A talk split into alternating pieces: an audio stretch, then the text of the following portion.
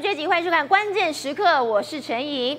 再过几天就要过年了，但是呢，我们看到在今天，包括了中国跟日本股市，就在这么一上一下当中进行了所谓的生死交汇吗？的确，最近大家都在讨论了中国的这个所谓的千股跌停的股市啊。当然，我们看到呢，有很多的这个股民啊，在今天虽然股市小幅回弹，但是他们还是把很多地方当成了哭墙，所以呢，也逼得中共证监会一天内四度出手，警告说，如果有人恶意要做空股市的话，就让你倾家荡产，牢底坐穿。不过，就在这个时候，连世界球王梅西也不给面子吗？因为我们看到呢，当梅西他到了香港，说好要踢球，他不但不肯上场，外套都没脱，也不愿意跟任何香港官方的人士同台，一脸严肃，场面好尴尬。可是当他到了日本，梅西立刻笑容灿烂，而且传出他明天很可能就要出场比赛。所以，我们看到梅西的两张脸，中日股市的两样情，就是二零二四一开始政经局势的生死交汇。好，今天呢，同样我们邀请到了几位来宾跟我们一起讨论。首先是财经专家黄世聪，陈莹好，大家好。接着是战略专家林廷辉，大家好。资深媒体人姚慧珍，大家好。资深社会记者李玉峰，大家好。国民党桃园市议员黄敬平，大家平安。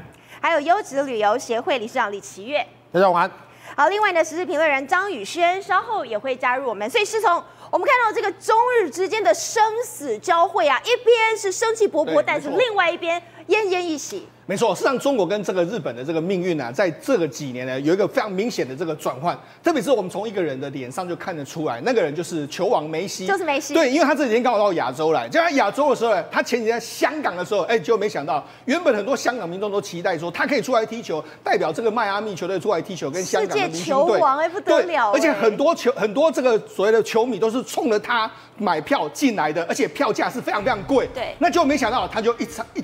一分钟都不愿意出来，而且在整个香港的大家民众拍到，或者整个这个所谓镜头拍到，他脸色都相当难看。但是反观你看，他后来这个二月六号抵达日本的时候，哎，截然不同。你看，你看在下香港的时候，哎，完全不一样，马上就在那边笑啊，嘻嘻哈哈，然后这样子。而且现在传言说，心情好了，对，传言说他可能会在接下来比赛中间他会登场。好，那为什么这个样子呢？因为就牵扯到说，其实从去年到现在为止来说啊，日本股市都一直在往上冲。虽然说今天日本股市是下跌了，那这个今天的这个中国股市是上涨，但是中国股市从去年到现在一直在往下跌。我们要昨天的不是说有千股跌停的这个状况吗？你看，我们看一个趋势，这是这个这个上证指数，你看从去年到现在为止，其实一路在往下跌的这个状况。是，那这是香港的股市，因为上证也拖累了整个香港，香港也是一路在往下跌。嗯、那你看中这个日本股市是一路在往上涨，出现不来的风味是。过去习近平曾经说过所谓的东升西降，现在人家就说，哎，从中国的角度来说，真的是东升西降。他说的没错啊，中日本崛起，中国降下去了这样一个状况。好，那我们就讲，事实上我们前几天不是讲吗？股市一直狂跌，狂跌下来之后，你知道跌到什么程度吗？跌到你看。这个传言就是说，哎，他们把这个上海的上海的某个商场呢，加了这个防护网。为什么要加防护网？因为怕说，哎，你这个股市最近很多人天千股跌停，每天都市值蒸发，他可能怕他想不开，他想不开、啊，对，会轻生，所以他就说，哎，加这个防护网。就没他加这个防护网之后，有网友这么说啊，这个防护网不够啦。他说，这个可能有这个念头的人太多了，怕太多人来跳吗？他说嘞，不不是，他说要这样，要把这个黄浦江要加个盖，不然的话那个人太多了，他去跳江，对，就跳江。所以呢，他们真的非常。很多股民、很多网民都在网络上抱怨这个股市下跌，因为全世界股市都在涨，就他们独跌，所以他们这个年过得很难过。那所以你知道？今天就传出个消息，今天为什么中国股市会暴涨？我们讲，因为习近平坐不住了，他实在吓到了。所以他是这几天的时候，今天的时候，他就说他可能会进到这个进证监会还有相关的这个监管机关，要求说股市你要给我涨起来。没有错，它短期会反弹，其实只有小幅反弹。对，但是呢，到底会能够怎么样？这个相对他们的跌幅来说是很小很小的反弹，但是他们现在也抓了一弹，就看说接下来他能拿出什么样的对策。所以我真的没有想到，哎，从梅西的两张脸，竟然还反映出了经济啊！没错，日本的年轻人除了去看。这个这个梅西来踢球的时候，这几天日本有个非常重要的活动，那就是泰勒斯 Taylor Swift，他准备啊，从这个二月七号、八号、九号、十号呢，要在东京举行这个演唱会。那这个演唱会来说，哇，现在整个东京的这个地方来说，已经很多人涌进到那边去了。现在东京的这个房房价，这个房间的这个房价，甚至很多这个他们在这个体育馆周边，现在都涌入非常多的这个准备要观看观看他这个演唱会的。好，那我们讲为什么？你看。日相对于这个日本的这个年轻人去看球啦，然后然后开始这个他们股市在赚钱，很开心赚。我们看中国这边来说，就完全不一样的氛围。你看这个是什么？这是他们这几天的时候发生一件事，就是有人在放烟火。就发现我说，居然炸到这个所谓烂尾楼的这个房子，就是他炸到房子，一般的房子都炸过去之后，结果陈毅你知道怎么样吗？房子居然就出了一个洞，就破了一个洞。哎，这是一般的水啊，一般的那种所谓类似冲天炮这样冲过去，居然就这样。你要说，哎，糟糕，这到难道是我们中国很多都是烂尾楼吗？这到底是怎么一回事？做的吧？对，然后还有这几天的时候不是下大雪，那下大雪的时候，结果没没想到这个荷兰体育馆的这个建不到几等不到半年的时间，居然因为大雪之后，整个压不整个就会把这个整个楼顶压塌了，它整个就。就完全塌下来，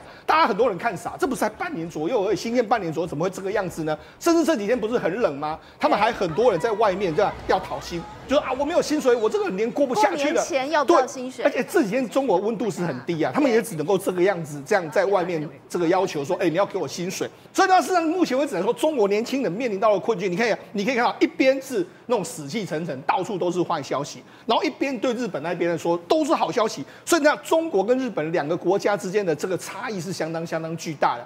好了，我们就讲，实际上这几天的时候，全世界这个民众，特别是很多民众在看什么？看说中国这个中国的股民呢，他们继续到哪里去？你看前几天我们不是就说，说找哭墙的意思？对，没错，他们不是先找了这个美国的这个大使馆吗？然后后来又找了印度。他们先跑到日本大使馆去了，连他们最这个过去有血海深仇的日本大使馆，他们都去了。你看，他们去留留言留什么？这是什么？这是这个日日本政府的这个，你看日本驻中国大使馆，对，然后金融难民路过，然后这个救救这个长颈鹿吧，然后求日本国救救中国人吧，太惨了。那 A 股搞成这个样子，日本就没有一点责任吗？你看他们开始怪日本，对，然后对华援助今年能不能资助我一下？这个股市全完全蒸发完毕了，对。然后你那边地震，我们这里股灾，那这些年受伤的这个平民老百姓啊，你就知道说，对，大家都很惨。那你知道事实上，你看他们一一直不断的到外外面去留言，就是表示说他们真的非受伤非常惨重，无处可以发泄。所以你看到中国证监会其实很罕见，他连续发了非常多次的这个通告，告诉什么？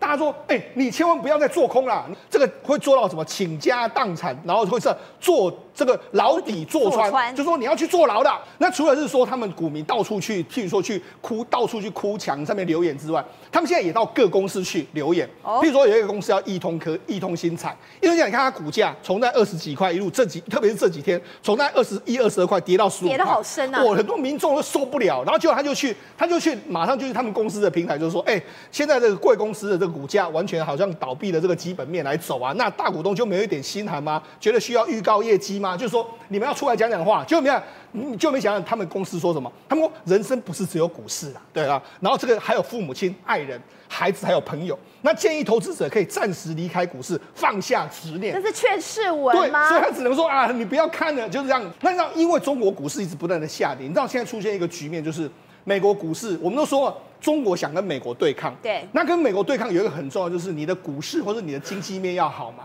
可是目前为止呢，你看美国跟中国的这个差距越拉越大。我们看这是全世界的这个市股票的市值，你看美国已经来到这边，它占全世界的一半以左左右，股市市值一半都在美国。你看中国是一直不断的往下掉，要把中国远远的抛在后面。原本中国有百分之二十一最强的时候，加上这个中国跟香港，可是现在中国只掉了百分之十的。好，那我们再看全世界市值的排行榜。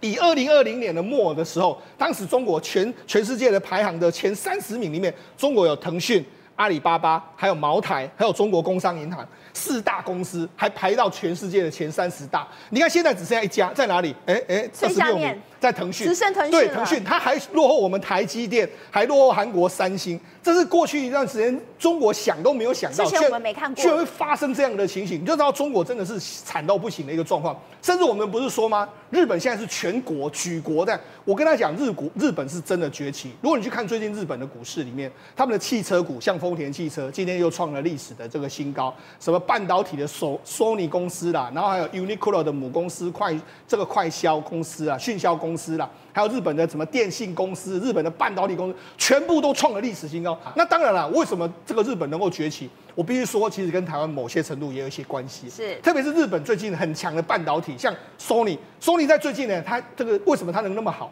因为 Sony 在影像感测器干掉了三星。那为什么他能干掉三星？因为以前呢，他都自己做，他现在外包给台积电做，所以台积电台积电的关系，所以台积电帮他做之后，他成本降很低，所以他现在市占率，以前他们两个是五五开的一个市占率，他现在已经有六十五趴的这个市占率压过三星，所以三星被他打的也是这个满头找满头包的一个状况。所以我就跟你说，现在整个日本。跟整个这个中国两样情的这个状况非常非常明显。过去呢，美国可能是靠着这个压制中国，哎，压制日本来扶植中对抗中国。但是现在呢，中国哎，这个现在呢，中美国是准备要扶植日本，让它好好的大赚一波。好，所以玉峰，我们看到呢，中国跟日本的经济是两样情，中国现在是奄奄一息，日本全面起飞。没有想到，我们从梅西的两张脸上也看得出来，他会不会太明显了？对，我们过去来讲的话，其实呢，梅西他到达香港的时候呢，其实他脸上的表情就非常、欸、非常的凝重，而且呢，你参加一个这个友谊赛，然后呢，你飞了大半的地球来到这地方的时候，大家觉得，哎，那种表情这样，人家重金邀请你来，对，是吗？那会会，然后就想说，会不会是因为有时差的问题？后来好像也不太对。好，那飞到这里之后呢，我们先看一下它的票价，它在香港的票价。最高是五千块的港币，哎，哇，两两万多的一个新台币。但在日本的话，只有是两千三百七十三元的港币，大概只要九千五，不会用到一万块的一个一一个台币，一万不到。可是你看他去香港的时候是这个表情，然后呢，到了日本。臭逼逼，对，哦，还主动跟大家来挥手，然后呢，在香港的时候呢，其实他们在拉车的时候都要坐巴士嘛，然后坐巴士的时候呢，他不知道为什么这样刻意坐在最后一排，然后呢，甚至呢，其实在整场比赛呢，他是没有出现的。其实很多人就在讨论说呢，他根本没打算上场，他根本没有打算上场，根本没打算上场，他外套都没有脱啊。对，结果大家发现一件事情，坐在他旁边的这是谁？Suarez。Suarez，你看到他也都没有上场，他的他也没有下场，然后呢，梅西也没有下场。可是你要看他的鞋子，Suarez 他穿的鞋子是正式比赛的钉鞋，对，所以呢，他在这个地方，其实如果真的需要下场的话。他随时可以下场的，他随时可以下场。对，可是你看 Messi，，他穿了外套，然后呢，他穿的是普通球鞋，对，也是他代言的这个球鞋。可是这个东西，这个一般的球鞋，它下面没有这个没有没有钉子，没有这个铝钉，所以呢，你不可能下场的。为什么？因为你他们现在那种比赛用的那种足球比赛用的鞋子哈，没有那么容易穿，不是我们这种小白鞋随便一套就好的。对，所以呢，从头到尾大家就想说，你是不是不打算上场？问题是前面的那些国际赛看起来。踢起来是生龙活虎啊，对。然后呢，你想想看，你来香港，香港的这种友谊赛难度强度是会多高？当然不会高，当然不会高啊。所以呢，大家讲说应该是没问题嘛。那那就讲说，那至少会会下场嘛。然后上半场的时候呢，其实很多很多场边的观众就一直在那边呼叫、呼喊梅西。那上半场的时候呢，还算是一个热情的呼唤。等到下半场的时候呢，发现他不来了。不下场了，外套也不脱的时候，鞋子也没换的时候，哇，就开始叫嚣了。然后呢，其实主办单位有一直在跟他讲说要不要上场，一直在去跟他们讲说要不要上场，但是最后都没有上场。所以看到热情的球迷变成咆哮的球迷了。然后呢，要离开离场的时候呢，竟然一脚踢了过去，一脚过去把梅西的头给踢掉了。对，那很多人就在想说，那为什么梅西不愿意下场？香港的网友自己来讲说，他就是不想要什么跟香港的政府官员互动，也不。想帮香港政府宣传，因为你就算受伤，然后呢，其实他的主办单位后面还有一些活动。你受伤，你还可以走路，还是可以合照。对，然后呢，你也可以去参加他们的。他连这个都不愿意，他都不要。但是呢，其实这个 Wall Street Journal 他就有讲一个比较特别的点了，他就说，嗯、因为他们这一次整个大的一个 event 来讲的话，是叫做盛世经济，要告诉大家香港要重新回到起飞的航道了。是金融遗产、哦。对，所以呢，没有问题的，我们连梅西都可以请来，然后呢，希望梅西可以代表什么？代表说他们是一个运动行业的一个龙头。问题是梅西就是不想，所以呢，他连合照也不愿意，连踢球也不愿意。然后呢，就是这样子要离开了。可是呢，去了香港之后，去了日本之后呢，感觉上笑容又回来了。好像像日本如果真的下场去踢的话，那你在香港你说你受伤，哎，他不是有伤吗？在日本就可以踢了。对，恐怕就是一瞬间好了，就是顶级运动球员他的身体素质那就不一样了。那另外来讲的话，其实在上海。其实我们刚才讲的是香港嘛，对不对？在上海其实也有很大的一个状况，很多很多人都知道说，上海以前算是整个中国大陆一个经济的一个橱窗，你上海好，慢慢的就带动起来。那现在来讲的话，上海最多的就是什么？打工仔。那么现在要过年了嘛，生活在上海这边的打工仔就说，其实真的是蛮难的哈。他是做出口行业的工作人员，二零二三年挺难的，因为工厂的效益不是特别好，然后大环境也比较差，感觉比往年都难。你听起来说这好像就是一个很普通的一个抱怨文嘛，可是，在过去来讲，很少人敢这么直接，然后呢，接受媒体访问，然后大拉拉在过年期间。过年就是要欢欢喜喜的，怎么可以抱怨呢？这是因为他满肚子的怒火，满肚子的怨气。好，我现在就发出来了，我不管了。对，真的是没办法，一定要讲的。他就说呢，其实哈，这个宠物医院的工作人员也说呢，比如说我们那公司关了很多连锁店，很多的经济都真的不是很好，然后呢，也有在裁员，工资的话也有稍微受到一点点的影响。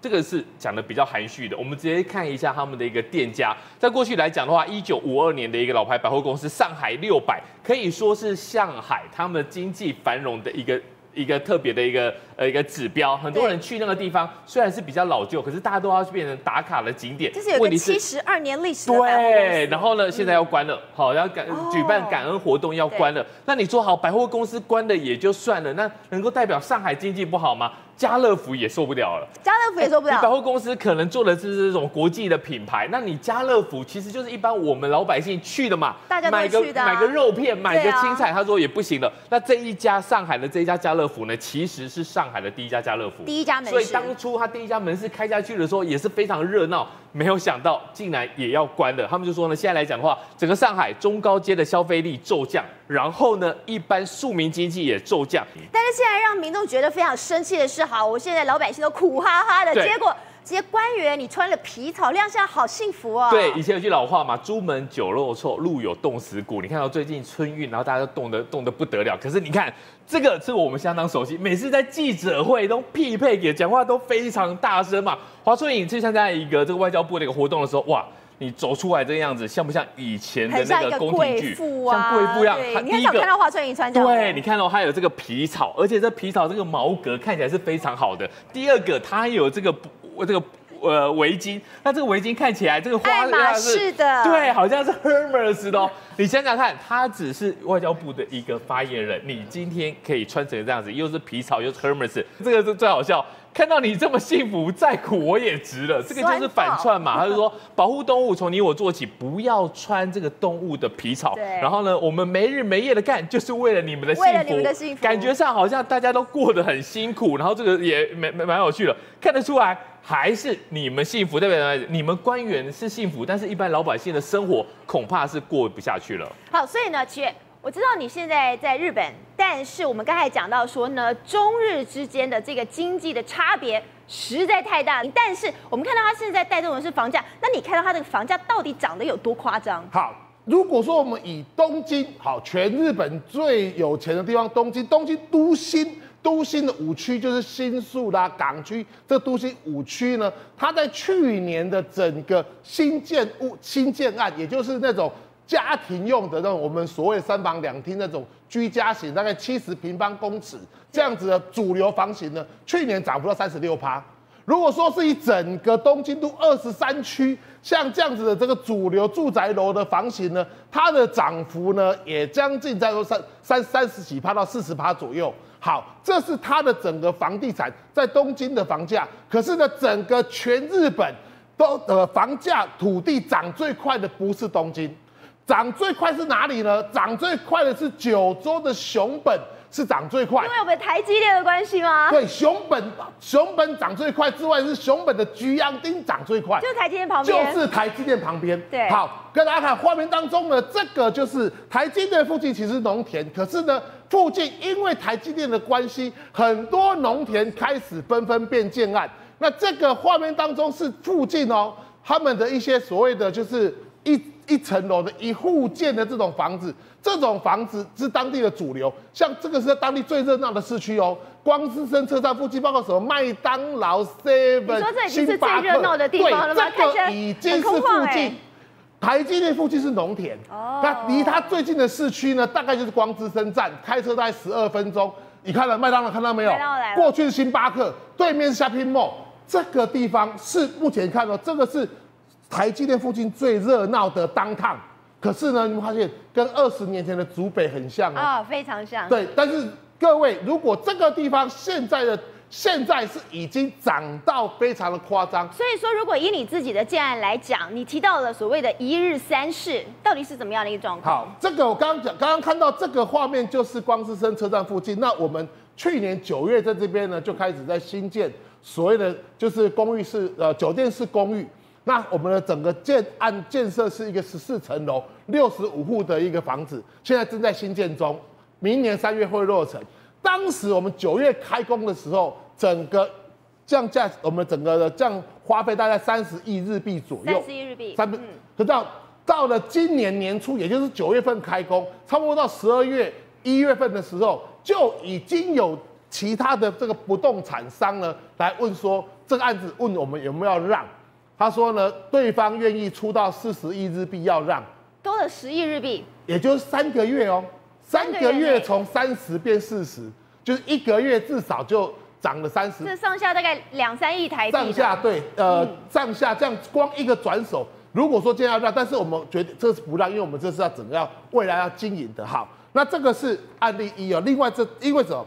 因为现在那边是土地秀呗。好，那旁边这个是我们在当地的员工宿舍兼办公室，我们在说就是这个地方。对，在去年的这个时候，我们就已经在那边设点，然后派员工过去。那这个是我们的，就是跟房东租的。那你知道，我们这个房东呢，他也是台湾人，他去买了这个之后，他租给我们，他买的时候多少钱？可以，我我们都很清楚。他买的时候呢是日币，差不多四八八多。四四千八百四千八百多，对，嗯、那它这是个一楼的平房，三房两厅，那我们客厅当办公室。那我们的隔壁的隔壁一模一样大小，差不多这样一楼平房呢，到去年的差不多十一二月有成交了一户，那一户已经卖到了五千六百多万，从四千八百多万到五千六百多万，中间不到一年的时间，年头跟年尾哦。好，那我们就问了这个当地的这个土地开开发商说，那我们的后面转角呢，都走都走路一分钟哦，也一模一样，这种房型这种规格，都长这样，大小就差不多长长这样哦。对，他说今年他们要开卖是要卖到六千五，所以从四千八到五千六到六千五，半的时间，一年半的时间，一年半的时间，一模一样的东西，就是我们周遭而已，就可以差到一千多万日币。为什么？因为当地的土地供应量太小，而很多的一些呃大型的这个建设呢来不及。那当地的土地秀呗，尤其什么？尤其当地非常多农地，农地开发又有很多许可，所以你去看他们当地为了这个基础建设，日本政府投很多钱，包括什么？包括把离台积电最近的这个。大金站，大金站，我跟你讲，那原本是真的很小、很破旧的小站。那个电车，我跟你讲，我以前去的时候，没有台积电的时候，它那个电车半小时一班，只有两节车厢。所以就是说，现在日本政府也都必须要投入，然后呢，来这个带动整个地方建设。当然，静平。我们知道说，其实任何经济要好，当然要取决于你的安全的程度。最近呢，就在日本附近有两场演习，都跟这个所谓的第一岛链是有关系的。呃，没错，陈颖，其实第一场演习我们就叫做利刃。以往这个利刃演习，因为为了怕机密外泄、计划外流，哦，他可能就是会看到我们像这个电脑游戏或是电脑兵推一样。它的这个上面的这个兵推的地图啊，嗯，可能不是真实世界中的地图。它不是，它有改过，它会改过。它今年都不演了，也不装了。不装了，直接来、啊。你万一真的打起来的话，我这样的一个模拟电脑验证还在用以前那一套，那落伍过时了。我现在怎么样？我就直接把真实的地图拿来用，我不更改了。真实的地图你可想而知，那就是太平洋啊、日本啊、朝鲜半岛、韩国啊，还有整个中国大陆的东南东部啊，还有台湾啊，还有澳洲啊，整个西太平洋，它用真实的海空地图啊。你说他直接就把中国北韩当假想敌就对了。而且你刚刚讲对了，他直接在上面注明。假想敌的目标就是中国，就是 C 吧，China。对，C 就 China，他刚完全他也不会去刻意，好像怕引起人家的这个抗议。这么明显。虽然这个中国还是引起了他们的不满，对日本跟这个呃美国表示抗议啊，但是他们管他的，我就是演习这样。那特别这一次的这个利刃呢，他也把这个台湾当成说，台湾有事的时候呢，解放军可能就是美国跟日本啊首要联合他们军演联军打击的一个目标。这么做有两层含义，第一个。首次用这样的一个方式，把这个真实的地图没有更改拿来用，然后又标注中国就是他的假想敌，这是在告诉中国，他们已经发现这样的一个美国、日本因为台海有事的这个几率啊可能会增加。那这样的一个状况，他们要提升防护层级。第二个，那当当然就是秀肌肉啦。那等兵推完之后，也让老共知道说，哎，我们这个军演不是开玩笑。然后呢，除了美国跟日本之外，澳洲的国防部也证实说，他们也会加入这一连串的这个力。以以往都是美国、日本，澳洲也要来。所以你看，澳洲最近这一两年，呃，今应该说去年下半年开始跟中国开始改善关系，你现在又开始跟着美国、日本去参加历任，明年要参加历建的话，你这下中国不跳脚才怪。但刚刚你说两个演习，对不对？我只讲了一个，还有一个啊。还有一个是什么演习？这个厉害了，那就是北方演习，北方军演二零二四。北方军演更早，它从民国六十七年就开始了。对，那一开始它其实只是想要配合美国、日本、韩国，还有包括也是澳洲啦。美国一开始从民国六十七年、六七零年代上个世纪开始，他其实想要跟这个日本、韩国还有澳洲验证，其实也是防止当时前苏联，然后到中国大陆整个共产党的这个势力向下来的话，他要如何锁住第一岛链跟第二岛链。可是没想到呢，在这个北北方军推啊，他在北方兵推的这个演习，他从二月五号开始，二月五号开始进行这样的一个军演，你知道吗？有一个有一架非常引人瞩目的这个同温层堡垒 B 五十二轰炸机，它特别在它特别在一月底的时候就从美国飞到了这个关岛。那为什么特别？因为我观众朋友们如果常关注军武的话，会知道美军有三大的这个轰炸机。B one B 枪骑兵，B two 幽灵，B 五十二同温层堡垒。那独独同温层堡垒常常出现在好莱坞的电影当中，也常常大家耳熟能详。为什么？你光是看它这个一展一展一展开就六十五点八公尺，超大只的。它超大只，像一只大鸟，一只大老鹰在天空上这样飞。堡垒啊。对它，它的载重量也超过这个二十五万公斤啦。是。然后甚至它的飞行的这个最大的航程可以一万六千一百四十二公里，从美国飞到这边再飞回来都 OK 啊。然后甚至。它其实整个作战半径呢，就七千两百多公里。所以这是为什么连他也来？哦，他也来，特别跟大家说，他要跟美国、日本、澳洲、韩国，还有加拿大以及法国这几个国家的空军啊，皇家空军啊，还有包括美国的海军啊，美国的海军陆战队啊，集合起来六个国家。三千多人，那总共超过超过八十多架的这个飞机军机，美国自己也出动了这个一百多架，那结合起来将近演习要一千四百到一千六百架次的这个军机，那以 B 五十二打头阵，它到了这边呢，不只是 B 五十二，还有 B 还有 F two 跟 F 十五 C 战斗机，跟 F 十六，还有 C 幺三洞跟 C N 二三五啦，韩国跟澳洲甚至要啊，韩国跟法国甚至要联合举行 C N 二三五的一起编队飞行跟投弹演习。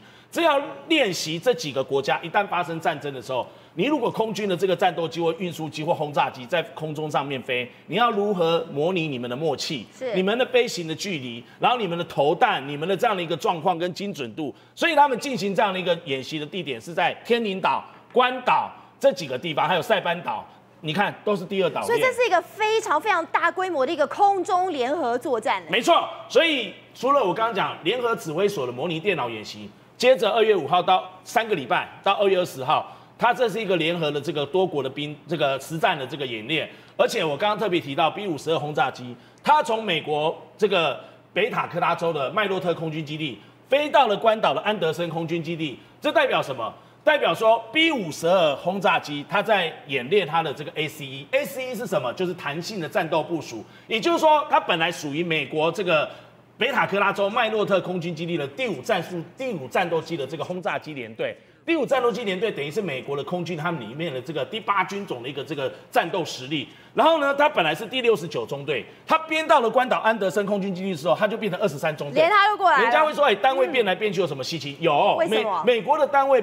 虽然常听到有一些浮动或调整，但是如果你把它做这样的一个从本土移到了关岛，这是一种弹性的部署。也就是说，万一太平洋这边发生有事情的话，他要把关岛当成一个中心点。那美国的印太司令部跟跟美国的这个太平洋舰队几乎都在这西太平洋一带，它可以配合澳洲、还有日本、韩国，甚至加拿大都过来的话。我指挥中心就直接在这里了嘛？是的，所以因为应付这个中国，不是这两天也开始公布了它的一个福建舰第三艘的这个他们自己自制的这个航母，而且有这个它的一个电磁弹射能力吗？对。当中国做这样的一个动作的时候，他也想秀肌肉。美国，那我就把 B 五十二搬到那边，我也压给你看呐、啊，我也秀我的肌肉，而且 B 五十二带过去的效应是大家都跟着过去，再加上 B 五十二它有一个这个 BTF 它的一个战斗机轰炸机联队的这个，除了我刚刚讲 ACE 弹性部署之外，它就是战斗特这个轰炸机特遣队的任务。